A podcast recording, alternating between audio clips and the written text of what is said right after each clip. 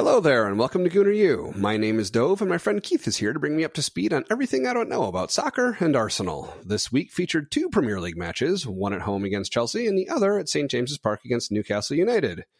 Hello, Keith. How you doing? I'm good, Dov.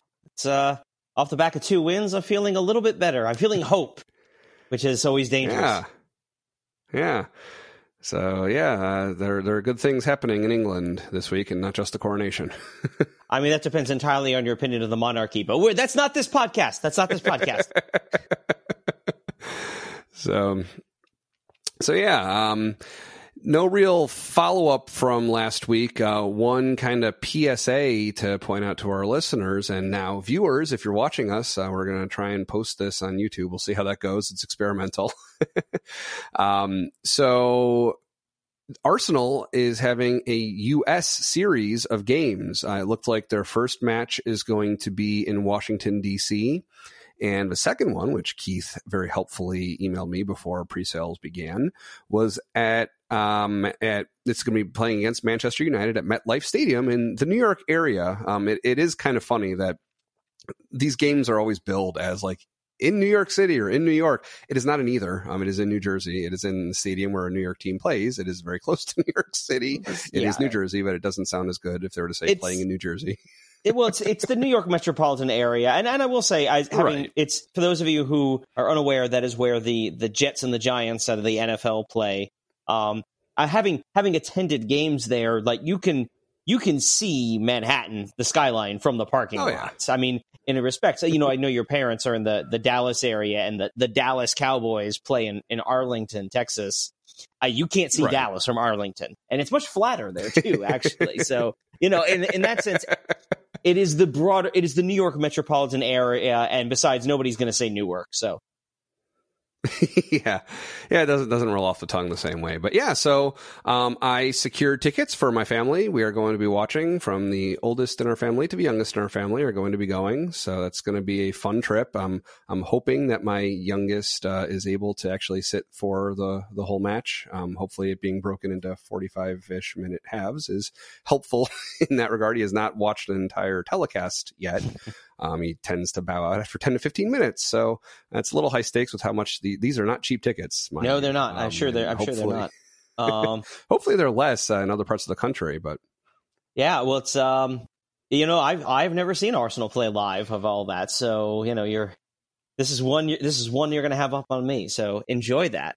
By the way, we'd mentioned the, um, the the game in DC that we had previously mentioned is against the MLS All Stars. So that's the MLS All Star game, right? Um, I'm sure we had mentioned some past episode when it came out that was announced, but yeah, I don't know. I don't know if we mentioned that they're playing Arsenal. I think you may have said that that's what MLS usually does is they play against a Premier League team. I didn't know if we said it was Arsenal. That didn't I, sound. I mean, I you know, now we've said it. It has definitely. yeah, so that's that's great, and yeah, so playing against Manchester United, that's gonna be a that's gonna be a great game. Really looking forward to it. Um, yeah, I mean, it, it is preseason. It is preseason, so yeah. you're going to see a lot of players. A lot of guys are coming in and out. The sub, the usual substitution rules won't apply. You're going to see probably some new signings. Some of the bigger names probably won't play very long, if at all. But who knows? It's it. You know, you'll get to see Arsenal and United. It's uh should be a really interesting yeah. crowd because they both have very large large international fan bases, but also very large American fan bases. So it should be interesting. Sure. Yeah. I mean, they did say something to the effect of their normal starting lineup or something like that, indicating that this is not just going to be like their B squad or something like that. So, so yeah, we'll we'll see what we get. they always we'll they always say that. I mean, what they what they're doing is they're guaranteed. You will see you will see players you've heard of. The rosters aren't that deep, but mm-hmm. it's preseason you know the the goal is to get ready for the season. So they the playing will be playing and the rosters will be done with an eye to that. And there will be there'll be looser substitution rules. There'll be probably allowed more subs. You'll see them used more liberally. You know if if say Bukayo Saka plays he will play for probably the he might play for the first half and then he'll sit mm. uh, to you know to rest up and some when they'll bring in somebody else. Um so it'll be very different than the games you're sort of watching now but they're all in preparation for the league schedule when it starts in August Right. Yeah, I may get to see the new kit in person. so I imagine so. I, I well, it will be the new kit. I guess the question will be yeah. which one is which, because of course we know United wears red, so they won't oh, wear the right. same. So it'll be right, right. Uh, one of them will be at least one of them will be in the change. Maybe both if they're if they're different enough. They might both there as a way to sell them. I don't know. Yeah, you'd think that the team with the better record in the previous season would get to wear their home jerseys. they, I mean, I, you know, again, because it's preseason, they don't really care. They, the club decides mm. that as they way to sell, is to make money. So that's oh, that's sure. what this is about: is to sell the bunch of tickets and to get both the clubs rich. Uh, which you know, good yeah. for them. That's that's why they're allowed to sign good players. Uh, you know, how they're able to sign good players in the off season. So we'll talk about that yeah. in the coming weeks, though. Oh, sure. So, is there anything else you wanted to discuss before we get to the week's matches? I uh no, I think I think that's that's the news of the week. The the games of the news. So, and what games they were.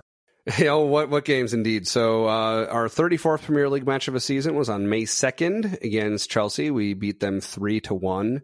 It was kind of frustrating they did get the one goal in. I was really hoping to to shut them out, but you can't get everything. Uh, two goal difference is still still good. Um, but yeah, it was a it was a strong outing. It was like you said, it was a get right game. I think this did serve that role. It seemed to me, right? Yeah, I, I mean, part of it was Chelsea was bad. I mean, they've been playing very poorly for some time. I think you're, you know, they in the sense that they scored a goal. Uh, they've, they've been awful for the last month or so. Like scoring a goal was a big step for them. Um, but they, yeah, they looked they looked dire. They looked they were a mess. I mean, we were we were okay. We were a little ragged in the early going, but I mean, we when we needed to, we had the quality to tear them apart, and they just looked. They did not look like a team really that wanted to be there. There, that that club needs a, a serious reset, which they're going to get over the. Uh, the rumors are they're about they're about to hire the new manager. The rumors are, I believe I saw uh, Mauricio Pochettino, who used to manage it Spurs will be there was probably going to be their manager. Hmm. Um, which he's he's pretty solid. He'll probably do a lot. They'll have a there'll be a very active team in the offseason to offload a bunch of players. They have they have literally too many players. Apparently, hmm. like in, in training, they can't all fit in the dressing room. Like people are getting changed in the hallways. Like it's it for for a club of Chelsea's stature, like for that to happen is is pretty ridiculous. Um, yeah, yeah, weird. they're a mess. Okay. Right? They're a mess right now, and it's it's hilarious. It's just hilarious. Yeah, well, while we're talking about that, one thing that I noticed is the the commentators had mentioned their manager is a caretaker manager. Does that basic uh, is that saying he's interim like he's not meant to be the permanent manager, he's just in between two? Right, he's the interim. So Chelsea is uh let's see. The the story of Chelsea season they began with Thomas Tuchel as their manager who won them the Champions League 2 years ago now, summer of 21 uh, or I guess the late, I guess early summer, late, late in the end of the season of in 2021. Um, he was fired in the early going, which wasn't a huge surprise. They brought in Graham Potter out of Brighton, um, and he was never really able to get uh, established with the club and get that going. So he was fired recently, and they've appointed Frank Lampard as their as their caretaker. Um, Lampard is right. a club legend. He played there for a number of years. was a, was a very good player for them. They won a bunch of trophies. Uh, he also managed them. He was the guy who was fired before they hired Thomas Tuchel. Um, hmm. And he is there. The caretaker in this case is really he he is there until the end of the season, at which point they will appoint the new manager. Um, he's he hasn't done a very good job. I don't want to sit here and say blanket he's a terrible manager and should never manage. He's had some he had a little bit of success with the club, but I mean he's it, it, it it's been a struggle for them and he has some obvious limitations, which is just you can't work those out and learn on the job when you're at a club like Chelsea. Um, we, we, have seen, we talked a little bit about this. Yeah. We've seen some of Arteta's growing, growing pains, but he was an assistant with Pep Guardiola at City for several years. Lampard really didn't do a lot of that. Really jumped right into management, and it's it's you know at the lower levels or a lower club, you can work some things out and go through some bad patches. But he's now, I mean, to, to start at a club like Chelsea without too much of that experience is a difficult thing. And it's at this moment, it is above him. And he, as we said, is, is there just to keep the seat warm. Um, they did win this past weekend, but it was funny coming out of the game there was some conversation, and it it was unlikely, and with the win is almost certainly not going to happen. It was unlikely, but there was a not entirely unrealistic scenario where Chelsea got relegated. hmm. um, it's not going to happen. you know that right. he, they won. They're going to be uh, they're they're going to be okay. Uh, but it, yeah, they were. I mean, you you saw that team there. They did they did not look good, Chelsea at all. No, no. I mean, one thing I noted early on, I, was curious. They didn't end up showing it, but I really wanted to see the interception stats, like how many of their passes actually got completed. Because to my eye, it was under 50%. Like we were just like stealing the ball away from them left, right, and center. Like every time they passed it, it was more likely that we'd end up with it than another Chelsea player. Yeah, re- really sloppy, really disjointed. They're still not sure because of the squad size. You know, a, a Lampard's still not really quite sure who his best 11 really is. So he can't, you know, the, the team just hasn't played together enough. That's sort of what we saw a little bit in some of, especially in the first half of the season you know, when Arsenal go to the Europa League and they'd rotate out a bunch of players, and you saw how disjointed we looked at times. A lot of that is just because guys haven't been playing together, and so they're still working those kinks out. And now they're they're trying to work out the kinks at Arsenal. You know, the team that at the time was, I, I, believe, the win at that point uh, temporarily put us top at the moment. Um, right. Yeah, it did. So yeah. yeah, I mean, you're a team, very, you know, very much at the top of the table, and Chelsea is was, you know, that was that's a difficult thing to do. We've talked about quality of opponents and whatnot from their perspective, you know, and uh, uh, this is a this was a tough game for them as a London derby, um, which I believe we we went we went uh, through London without a loss this year, so fantastic. Yeah.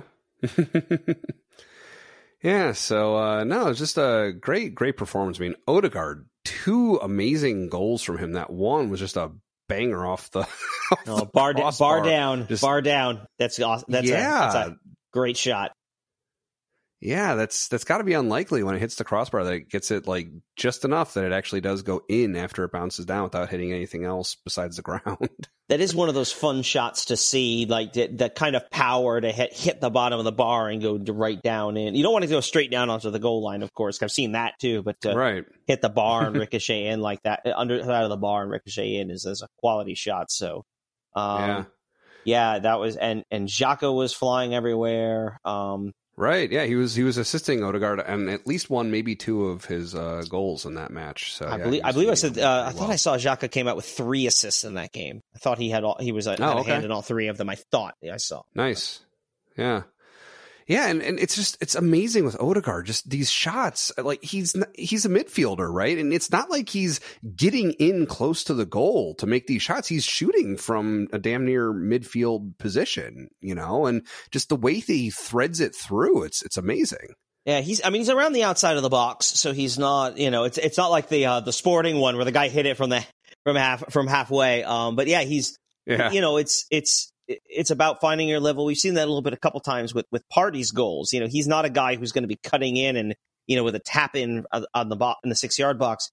He's going to be a little bit further back as a midfielder and sending mm-hmm. it from distance. He's really handled, and especially we saw, you know, spoiler alert, foreshadowing Newcastle, uh, that low shot from distance. He's had a couple of those. That's a that's a tough mm-hmm. goal to thread in, but he's done really excellently to done that. To right. Do that, and uh, yes, times. and agreed. That that's the one that I was thinking of when I said near midfield. But still, he's he's playing from a midfield position. He's got all the strikers are still closer to the goal than he is. You know, his yeah. line is still he's still playing on the midfield line or roughly. But yeah, um, just yeah, just amazing. And yeah, I can't believe the way he does that. He's doing it very consistently this week. It's a, a pleasure to see. And Ramsdale too, like you know, this this game could have gone differently if it weren't for some key saves from Ramsdale. Um, he's performing as well as ever too.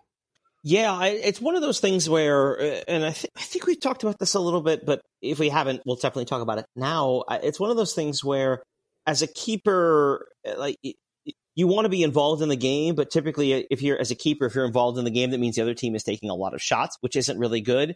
And uh, with a team like Arsenal, that for so much of the season will control possession, will dominate the flow of the game, you're not going to face a lot of those. And so, as a keeper, you're not called on to make a lot of saves. You're called to make on key saves, and it's one of the things he's done really well with. Um, we've talked about him in the last couple of games, like even like we talked about Liverpool, where he made a bunch of yes, we gave up the two goals, but he gave it a bunch of saves. Could have easily lost that game. Um, so sometimes it's not about making all the saves, but making the right ones at the moment where the game still hangs in the balance. And and, and again, sort of sneak peek at Newcastle, he did a lot of the same thing there too. Made the saves in the mm-hmm. moments that mattered.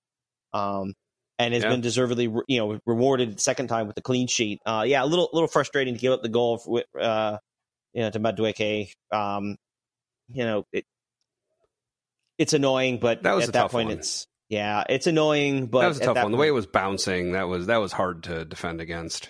Yeah, it'll it'll frustrate. Um, it'll certainly frustrate uh, Ramsdale, but you know, you kind of watch that from the distance and just say, okay, all right. you know, it's it, it stinks, yeah. but especially because we, you know, especially.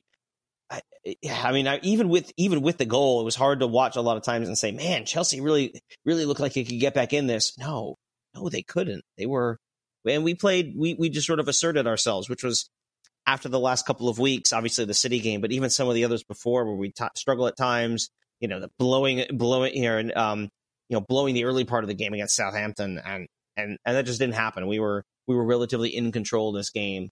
Um, and Chelsea, we talked about this. They were uh, they're kind of on the beach. Uh, they, yeah, in some respects, yeah. their season's over now, and uh, it's just sort of playing out the string before everybody figures out where they're going to be next year. Because it's not all of them are going yeah. to be in West London. Hmm. So yeah, I mean, just uh, kind of closing out the match. I mean, yeah, I, am just looking at my notes, and Ramsdale had two big saves in stoppage time at the end of the match, where Chelsea was like trying hard to close the gap a little bit, and if it weren't for Ramsdale, they would have. So yeah, uh, definitely pulled his weight. Yeah, uh, there was a little incident there uh, late in the game. Uh, you saw our our former friend from January, Mykhailo Mudryk, uh, the uh, oh yeah, the Ukrainian the Ukrainian winger did come on, got a got a, a warm reception. He said sarcastically from the, the Arsenal crowd. It's a bit unfair. I mean, like you know, it, it is not our fault that Chelsea made a you know stupid financial decision and basically outbid what we were going to bid. I you know I I, I am not gonna I'm not gonna go crazy on the guy, but uh, yeah, that's um. So you saw a little bit of Mudryk, and mm, man, yeah, he, uh, I mean, it worked out for us. We wound up with Trossard, who I can't really complain about. Um, right.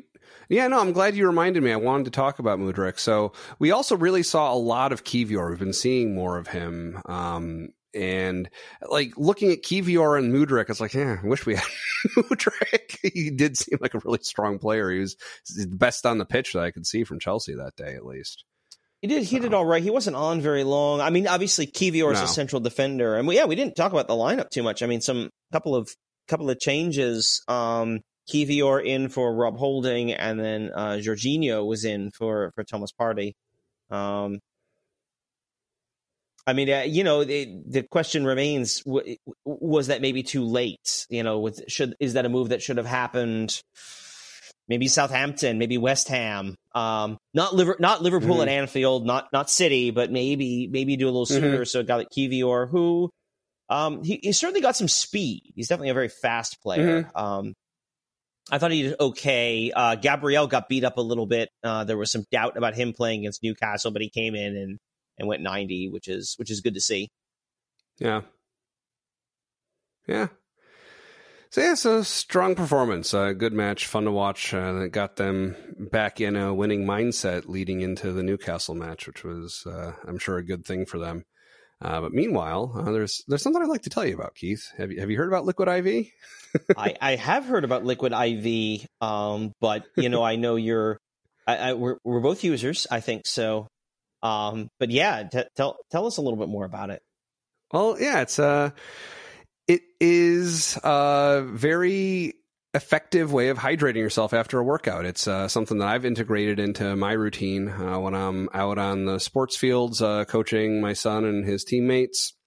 Uh, it's starting to get warmer in New York, not not quite as hot as by you in Houston, but still, uh, you know, we've had some uh, practices in the 70s recently, and I think we had some in the 80s like a few weeks ago, prematurely. But um, you know, it's starting to get sweaty, and uh, as soon as I feel like I've gotten really sweated out and dehydrated, I stick some uh, liquid IV in a water bottle and I chug it down. Well, I, I, did actually start chugging it down, and I realized it's probably more effective if I spread it out a little bit. So I've stopped chugging and started sipping a little bit more. But uh, in, in just one stick, you get five essential vitamins and two times faster hydration than with water alone. I use it first thing in the morning before a workout and uh, when you feel run down and after a long night out or on long flights. Um, As mentioned, it hydrates two times faster than water alone with three times the electrolytes of traditional sports drinks. It comes in a bunch of tasty flavors. There's a new sea berry flavor as well as strawberry lemonade, which is the one that I've been uh, tasting. Uh, there's Concord grape, lemon lime, pina colada, tropical punch, watermelon, and a bunch of others. And, uh, you put one stick, which when they say stick, it's a little packet that you tear open. It's a kind of stick shaped packet. You pour it in 16 ounces of water and uh, it contains five essential vitamins B3, B5, B6, B12, and vitamin C. And it contains three times the electrolytes of traditional sports drinks. It is made with premium ingredients, which are non GMO and free from gluten, dairy, and soy.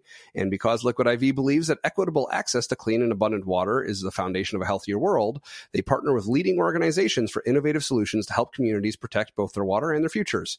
To date, Liquid IV has donated over 39 million servings in 50 plus countries around the world.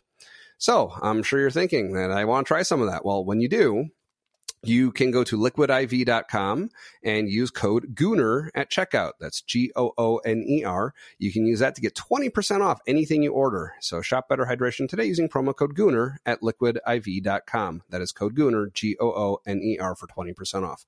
Thank you to Liquid IV for sponsoring our show. So, Newcastle we were away. We were at St. James's Park. Uh, you in in a prior reading of the opening to the show, I said St. James Park, uh, but it is St. James's Park. One of those things. Um, and actually, you should you should really get a real English tilt to it. It's St. James's, almost like it's one kind of words oh, Sin, together. The St. James's, St. Like, St. James's Park. Um, right. I'm not going to I'm not going to affect a Geordie accent because I care about our listeners and viewers, and we don't need that. So uh, yeah, no, it was uh, it, was interesting uh, for the stanchion report of the day. They have uh, three black stanchions. I still don't get the three stanchions. I don't know. I, I, don't see any. I think the goal ends up actually looking worse. I think you see the curves in the net more with the three, and I don't. I don't think it's necessary. But anyways, um, yeah, no, it was uh it was it was not as lopsided a match as against Chelsea. They did it was it was, it was kind of 50-50 effort roughly for, throughout the first half. Like you know we we were better. We had more shots on goal, but roughly a, a similar number of shots throughout the first half at least. And uh, possession was roughly even. But you know we we seemed hungrier. We seemed like we were really attacking harder than they were. Was my impression. Yeah. So, I mean, there's a lot. There was a lot in this as it was happening, and then other some other stories have sort of popped up in the aftermath. Um, one thing we should point out, um, obviously Newcastle are improving. Um, we've talked about like it, tough environments to be in. You know, we talked about Anfield and Liverpool, and compared to the Emirates or Man City, which you know, not always not the most terrifying of environs. I, St. James's Park is up there. Those Liverpool, those uh, Newcastle fans are intense. Um, that is one of the old proud clubs, which is pretty funny that they haven't actually won anything since like the '60s. Uh, they they wow. they have been they are they're facing a, a, massive drought in terms of having won a trophy of any kind. We're talking the League Cup and nothing nothing. Um, hmm but they're one of the they're one of the the longstanding clubs. Uh, they've spent recent years, uh, the, the, recent decade under the ownership of a guy named Mike Ashley, who basically didn't spend any money at all. Uh, so hmm. the club was eh, eh, they were relegated at least twice that I can think of in since I've been watching in the last 15 years, uh, almost, hmm. almost 15, 20 years.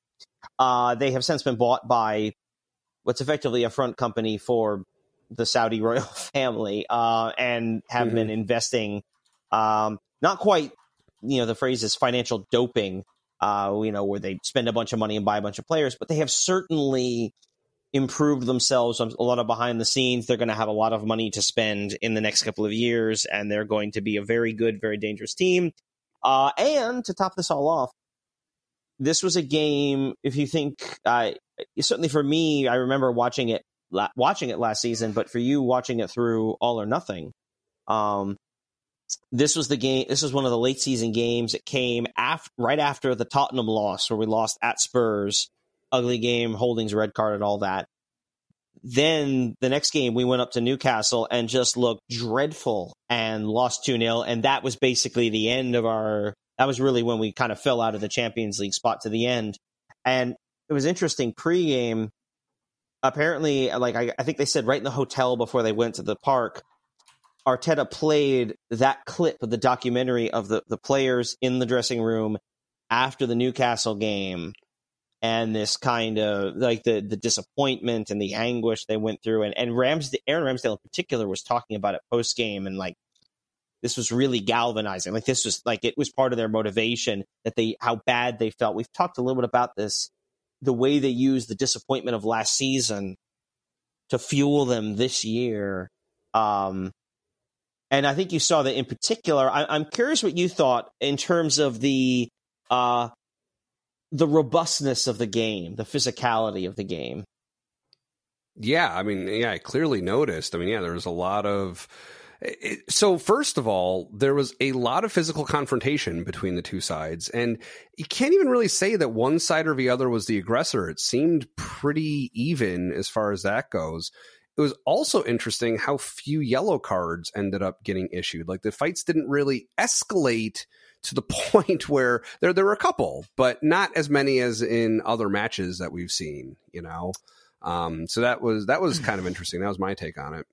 Yeah, uh, there was definitely um, it was a physical game. Uh, at uh, you know, you know, red and white colored glasses on, said Newcastle were certainly, to my mind, were the initiators of a lot of the contact. And and there, you know, there's we've talked a little bit about the the physical play and referees letting teams play. You know, we've sort of seen at, at points this season where Arsenal, not as much as maybe in the last couple of years, where it, they let it get to them and they clearly let it frustrate them. Here, I thought we did a really good job of of really um, of keeping our cool and keeping involved in the game. And there were there were moments throughout I was particularly worried about Granit Xhaka, who has more than once uh, seen red, as it were. Uh, you know, it, it gets, seems to like just lose control and focus and make a, a, rash challenge and get himself red carded and thrown out.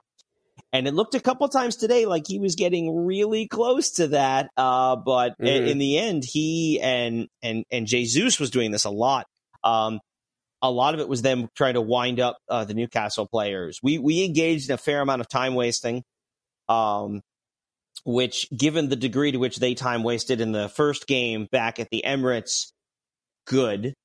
um,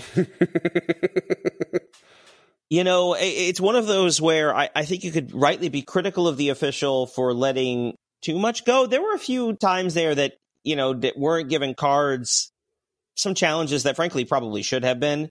Um, but you could also argue that you're letting them play, you're allowing the physical game to play out. At a certain point, though, t- to me, especially right before the half, there was a lot of uh, pushing. There was some pushing and shoving a little bit. At that, to me, was the moment where I sort of said, "Okay, the referee really does need to." He, he was a he was a he felt like a casual observer of the game as opposed to someone who's trying to manage it. And it felt like he was allowing mm-hmm. things, had allowed things to get a little bit out of control.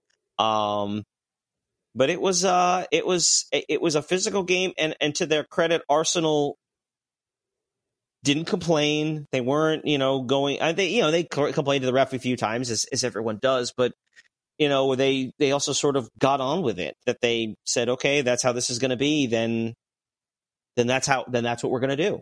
And mm-hmm. you know, that's a that's not something we've been able to do in the past. So this is frankly a game that was, I you know, obviously I think people listening to this know that we won.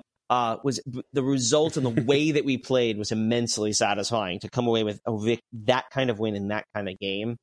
I enjoyed that very much. Yeah. Oh yeah. Yeah, and I mean, uh, to me, so they came out really strong and it seems to be a pattern with teams that we play where they'll come out in the first like five minutes like oh my gosh where the heck did they come from? Just like relentlessly shooting on goal and it seems like what are we going to do? They they just won't quit. But sooner or later like they usually end up slowing down and it, it seemed to me and i want to get your take on this to me where i sensed a shift in the crowd and i think in the players was after the initial handball call against Kiwior that was going to be a penalty and VAR took a look and confirmed what I saw after the first replay which was yeah it hit off his leg it didn't actually touch his hand or if it did touch his hand it was only after touching his leg and mm-hmm. they took it back and it felt like they were ready for blood at that point. point and when they weren't satiated they just got dejected and just kind of lost their enthusiasm for a bit. And I think we capitalized on that. It seemed to me. Yeah, I mean, you know, this momentum's a funny thing. They definitely came out well. The crowd was up for it. I mean, this was a big game. Um, you know, certainly for Newcastle, really, they they're truly trying to solidify themselves as, frankly, the third number three team. As you know, with the results, uh, the rest of the results of the day, uh, with United losing later that day, you know, they can. Uh, you know, I think Newcastle is going to feel pretty secure in third, but you want you don't want to fall into that place. You want to lock it in and grab it. And so for them to have Arsenal at their place, you know, this is a real opportunity for them to make a statement.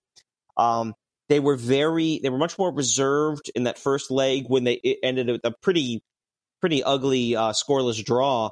But at that point in the season, that was a good result for them. Now, because they're pushing to clinch the Champions League spot, they're in a fight with United. Liverpool's coming up you know now you're at that point of the season they have a lot to play for. And so they they they went for it. And with the crowd behind them you kind of want to build on that. But i think you're right. I think that was really an important moment uh Kiwior the the the handball that wasn't uh, on on Kiwior which I, I i mean that was the it was the right call. The ball hits off his thigh not his not his hand. It might have grazed his hand but only after hit deflecting off of him which is it's not a handball. So I, I, mm-hmm. The referee looked at it a, a, few too many times for our liking. um, that was a that was an unnecessarily long VAR check, but they got the call right.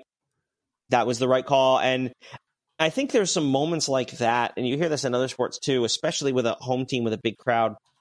There are always going to be moments where they come at you. We saw we saw that a little bit like with Liverpool and West Ham, where the crowd's going, the play, the other team is going, and you're you're sort of stuck, and you're really trying to, you know, you're you're you're sort of you sort of have to survive in that environment, a lot of that came early, and so we did a good job to survive. And yeah, after the handball, we were able to assert possession, push forward a little bit better, and Martin Odegaard, oh captain, my captain.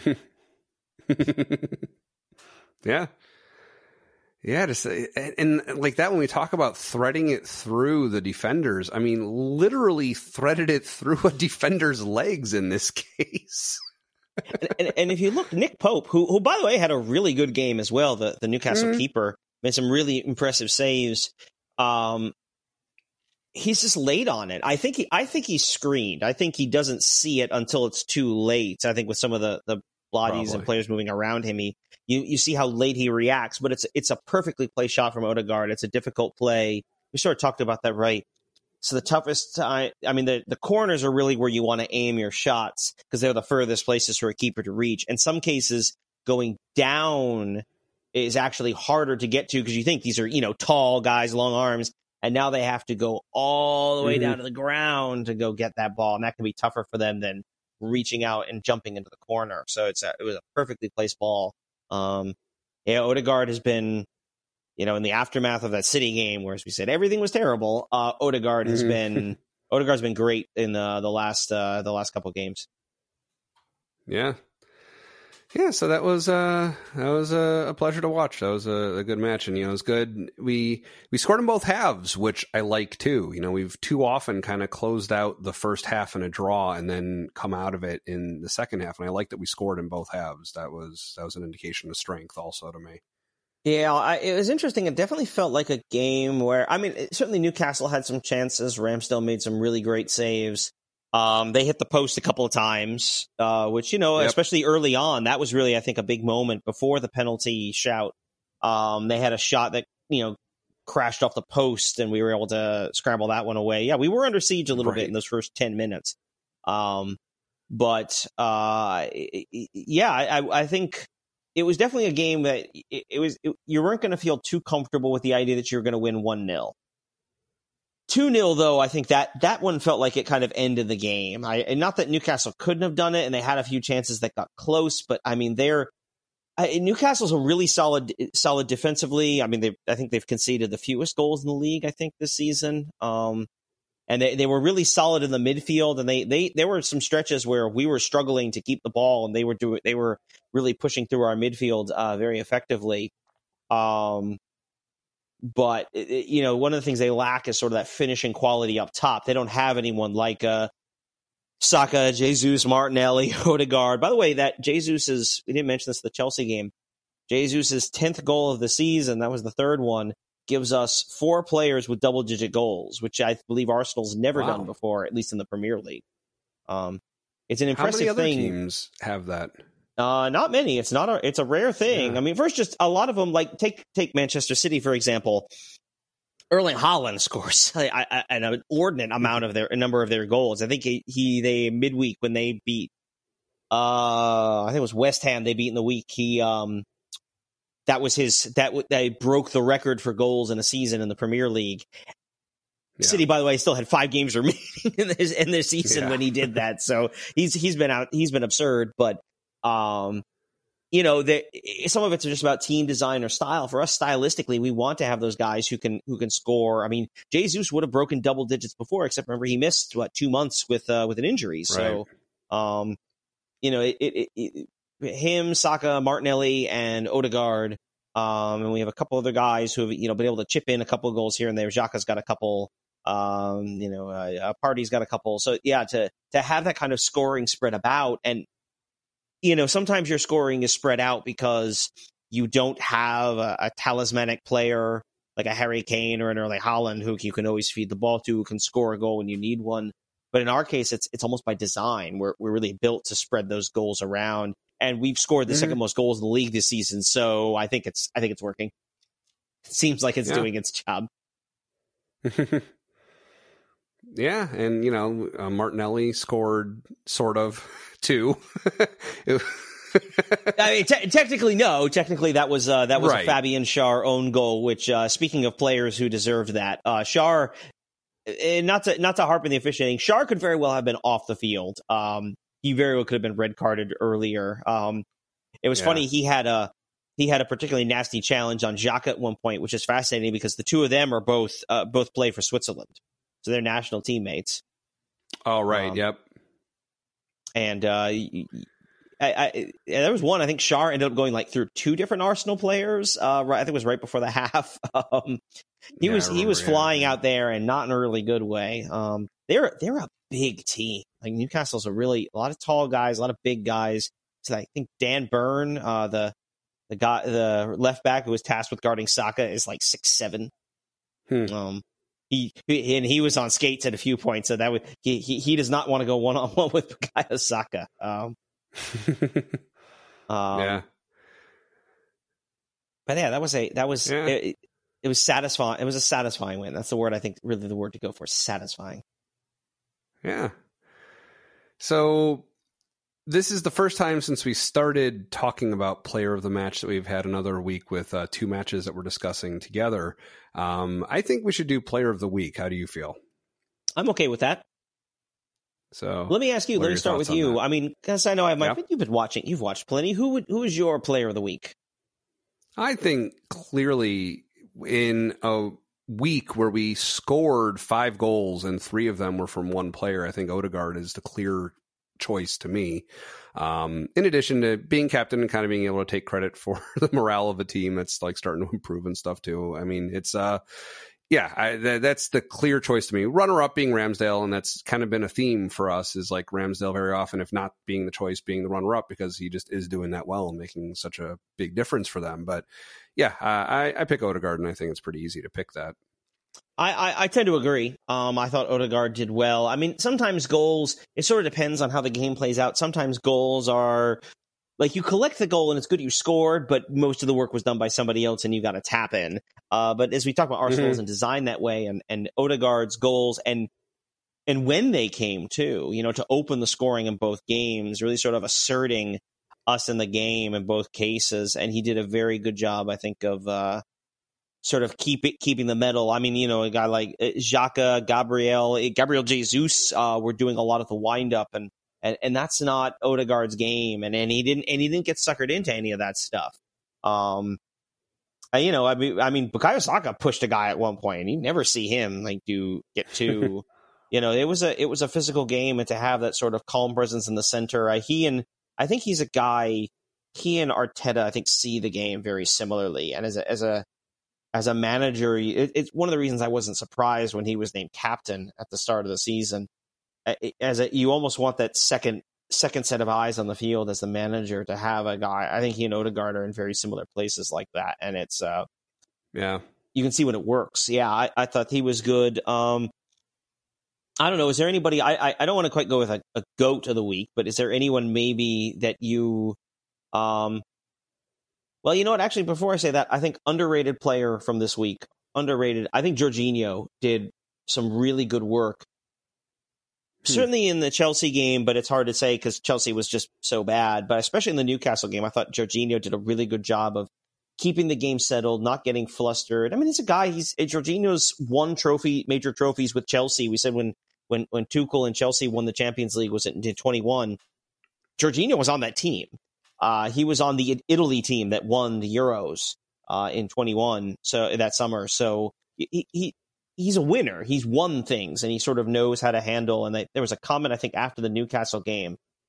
He kind of re- he's one of those players that kind of relishes that environment of the the, mm-hmm. cra- the crowd and the fans being up and it being a bit hostile. Not everybody handle you know a lot of teams can look good at home and the crowd's behind you. How do you respond when the crowd is against you? And some guys relish that. They really they get it gets them going. And he he's a guy. It sounds like uh, got going from that, which is which is good because we. Hmm you know we needed it, and I thought he did. I underratedly. I, I mean, I think I think Odegaard's really a good a good shout for the for that player of the week spot. But I think Jorginho, especially coming in, you know, the way he did, um, you know, having not played for a while or having obviously having seen Partey struggle, he's a different player with a different game and sort of gives us a slightly different dimension in midfield. Yeah, yeah. Thanks for pointing that out. I'll uh, I'll keep a closer eye on him next time around.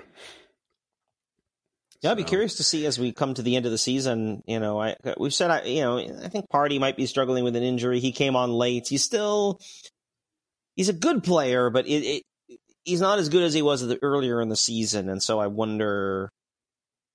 It'll be very curious to see what they think as we'll start. Because I know where, where I was, we were having this conversation pre-game as we start to get to the summer.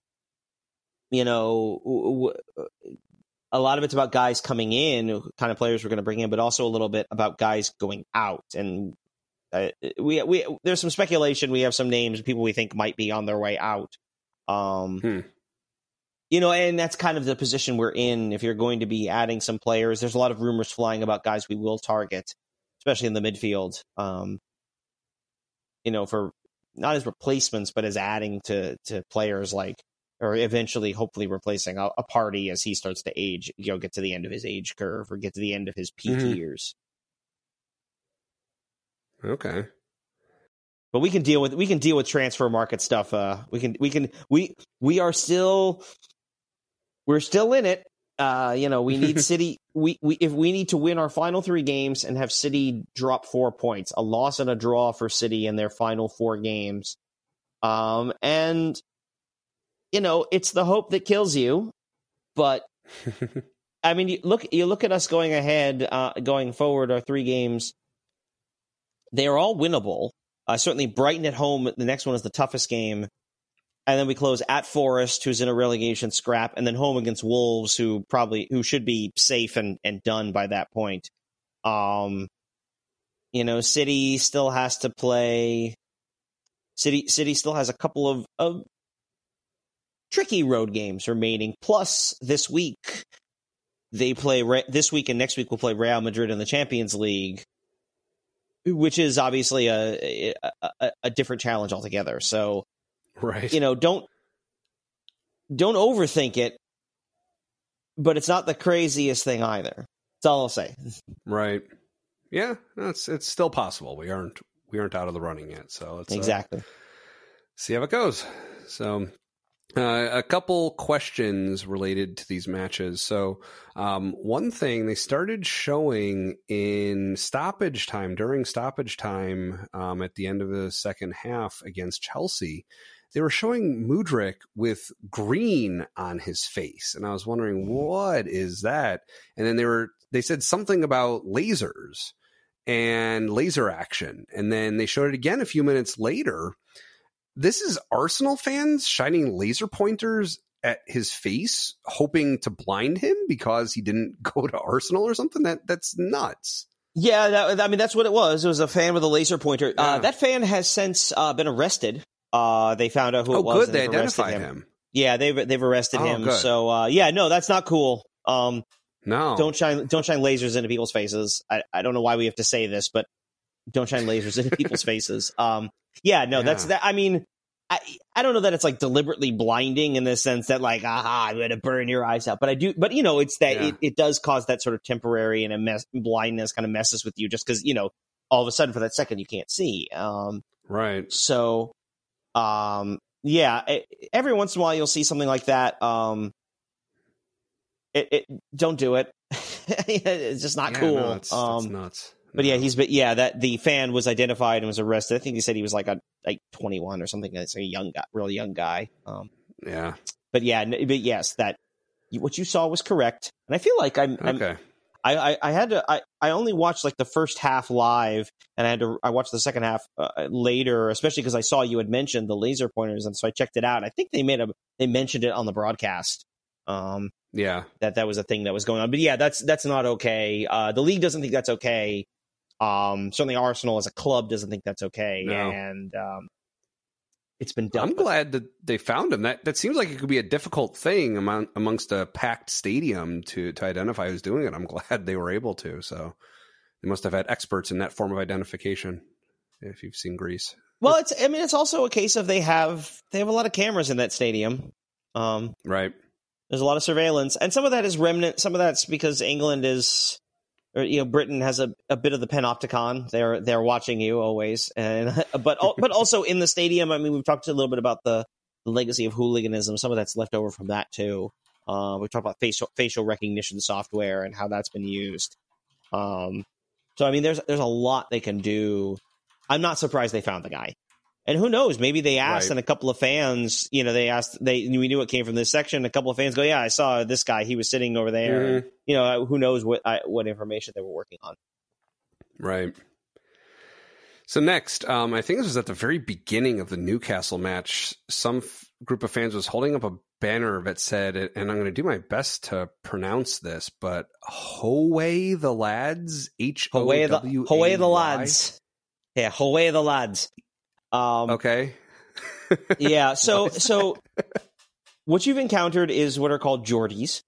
Uh, G O E R G E O R D I E, a Geordie, which is a slang term for someone from the Northeast, uh, where Newcastle okay. is. Um, they have a very pronounced um, accent um, okay. I'm trying to think if there's a good example of it. I, well, I, I, you've probably seen, I believe, probably. Uh, I think this is supposed to be one of them. Um, David Prowse, I think it was Prowse, the uh, the guy who plays Darth Vader in the, the original Darth Vader, not yes. the body. Yeah, if you watch, I'm sure you must have seen them. There's clips they do of when they're on set before they get James Earl Jones to dub over the voice. Prowse is saying the lines himself. I think he's I think he's you got a Yorkshire accent. It's a, okay. it's that region, Yorkshire. Uh, so Howay the lads. Um, this, I mean, if you look at where they are in the northeast, getting towards the, the border with Scotland, um, it's definitely a little more rustic. I essentially means let's go. It's just a cheer. Okay. Howay the lads, the lads, let's go. Uh, it's, a, it's just that kind of you know, a, a, just a cheer, a chant, and because there's a and the ac- a bit of the accented bit of the uh, um, just the accent a bit, the, the, the local the local dialect. Right. Okay. I wonder if there is an actual word in the dictionary that that either is or is meant to evoke. so I guess we can uh, follow up with that next week. Um, one final question: There was, I think it was an a halftime ad. I did watch the Newcastle game live, and I think it was a halftime ad for the USFL, the United States Football League, and I just wanted to ask: Is that a competitor to the MLS or to the NFL? Which which is that? That is a that is a spring football league, or, so it is ro- operating right now. So that's what the ad was for, okay. for their games coming up. Um, it is essentially trying to act like a minor league to the NFL. Um, in terms of competition, it's sort of competition for MLS, but the kind of people who watch football this time of year are not the same kind of people who are going to watch soccer ever. Um, right. so it, so it is a competitor in sort of the vaguest, like these are two things competing for your entertainment dollars at the same time. Right. Uh, it is not a competition for the NFL. There, there is no comp- competition for the NFL basically in, in the United States. Right. Um, But, all, all um, I meant was which yeah. which football is it? so so here's a fun story tied to tied to the USFL. Is it is a relaunch of a league that existed back in the early '80s. Same idea, wow. spring football, sort of a minor league, uh, especially even as far even in the '80s, late as the '80s. Some guys, you know, they didn't quite make as much money, and so they had to do other things. And for some of them, it was a chance to stay in shape, or for it was an especially now it's an opportunity for guys who didn't quite make the NFL. They get to play a little bit longer, and maybe if they really star, uh, they can they can get a look and signed by an NFL team. Uh, the XFL uh, is a, is another kind of thing that, that just ended their season. Um, sort of running. In oh, the, the XFL is still around. Oh well, it was relo- Well, it was there was the original XFL, which I want to say what like 2000, 2001, somewhere. Yeah, there. like late nineties, maybe around. Yeah, somewhere yeah. in that range. Um, that folded after one year. They right. relaunched it uh, spring of 2020. Oh. And then, of course, spring of 2020, everything got shut down because of COVID. And then uh, it was the same guy. It was Vince McMahon, the WWE's president, CEO, whatever his position is. He did both of those. Then, during that hiatus, sold the rights to Dwayne Johnson, The Rock, uh, who has relaunched leagues. This is the third version of the XFL that just finished their first season. Um, the USFL is a relaunch of a league that existed back in the, the early 80s, Spring League. But several owners decided they wanted to try and compete directly with the NFL, so they switched to a fall schedule and sued the NFL uh, under, under antitrust law. Now, I don't hmm. remember the details of all the antitrust law, but they win the case, but the damages per the lawsuit apparently was one dollar. Well, to the to the point where huh. I don't know if this actually happened, but there was at least a rumor of a story where the NFL's representative in the courtroom pulled a dollar out of his wallet and handed it to them. Um, wow. so yeah, and you want the full full weirdness of the story. One of the owners uh, in the USFL who pushed them into being a fall football league and competing with the NFL was a guy who yeah. very much wanted to be an NFL owner. Uh, a rather well-known real estate developer from New York that was Donald Trump. Huh. Okay.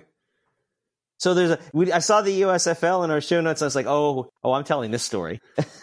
um, this is a, there's a lot of there's a lot of weirdness with that one. Um, but uh, yeah, in terms of competition, it is in some ways competition to competition to um, it's competition for MLS in terms of entertainment dollars. It's not, but it's not really? Because uh, they're, they're really just two different audiences.